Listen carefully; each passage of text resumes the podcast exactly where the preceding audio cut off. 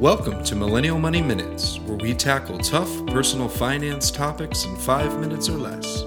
With your host, Grant from MillennialMoney.com and Matt from DistilledDollar.com. Hey everyone, is debt crushing you? Uh, this is a topic we've been talking about a couple minutes now, and uh, it's one that I think I have a very different view compared to many people because, you know, I shared recently on my blog that uh, you know, for 2017, our goal was to save $100,000, and you know that really inspired us to get there, and it was a big goal. And so, for this next year, our big goal is actually going to be to donate $100,000 to local animal shelters, um, and so it's a big shift there. And within that article, I shared how one of my goals is not to eliminate the uh, almost still $100,000 that we have in student loans. And I got a lot of feedback over that. You know, why are you holding on to that debt? You know, isn't this just terrible? Doesn't it cloud your judgment? Like, don't you just want to get rid of it? And so I think the consensus out there has been, you know, eliminate debt, get rid of it as soon as you can. Um, but I've always taken the approach where, you know, debt isn't the only factor when you do financial planning. And so, you know, when you look at the interest rates, um, when you look at the tax advantaged accounts that you can be investing in, um, you know, there's ways to optimize your net worth without having to, uh, you know, eliminating your debt and optimizing your net worth. That's a seesaw in my mind. And so I think there's ways where, yes, you can tackle your debt very quickly, but you're actually not going to optimize your net worth. Um, a simple example would be if you're paying down your student loans as fast as possible, but you're not investing in your 401k, receiving the match, then that could be a huge problem. And so for me, I'm very comfortable with my debt given the low interest rates um, and you know, it's understanding that hey, we'll pay this off over time. We have the low rates, and in the meantime, we're gaining much more by building the habits of investing, taking advantage of the you know the tax uh, code and, and the various tax uh, in, uh, tax friendly investment vehicles. And so, um, debt can be crushing, but you know, keep in mind that it's one piece of the puzzle. Um, and so that's my view on debt, and I'm happy to share more. But but Grant, what about you? I know um, you've kind of gotten to the point now where I think you can be a lot more comfortable with that. But you know, how has your opinion changed over time? Love to hear it. Yeah, no, I I agree with you. I think that a lot of things with money, uh, it comes down to just you know, you're going to get ahead by making the best mathematical decision.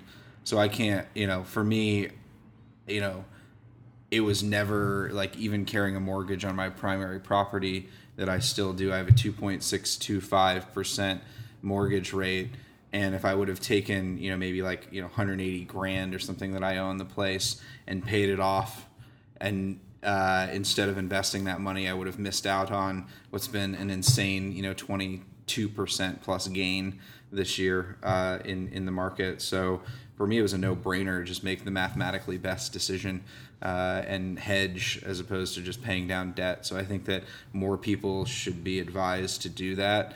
I mean, sure, it's one thing if you've got a small amount of debt and or maybe you owe a lot of different debts and paying off the smallest one first just to get it out of the way but i don't recommend that strategy um, i see that everywhere uh, so for me it's just like it's a numbers game more than anything else. So to your point you know whatever you have your student loans at um, if you can get a higher return in the market or a tax advantage from making a huge donation or you know whatever it may be uh, there, there's probably a better decision. And so being comfortable with debt and to the point is you know at the end of the day the net worth calculation is really essential you know so for me personally like the amount of money i owe versus the amount of money i worth you know i'm worth uh, is like what like probably like less than 5% of my net worth uh, is my debt. So you know i could always pay it off if i wanted to to do that um, but yeah, I think getting comfortable with it, using it to your advantage.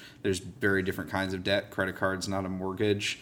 Uh, student loans are not mortgages. Um, and so, yeah, uh, definitely don't let it crush you, and definitely don't let it keep you from investing.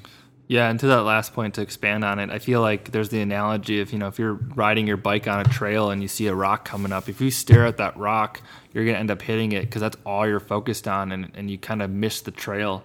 And that's how I feel debt is, especially now at uh, the age of 28. I've seen a lot of my friends go through this process of uh, accelerating their student loan payments, and they've spent the last five years.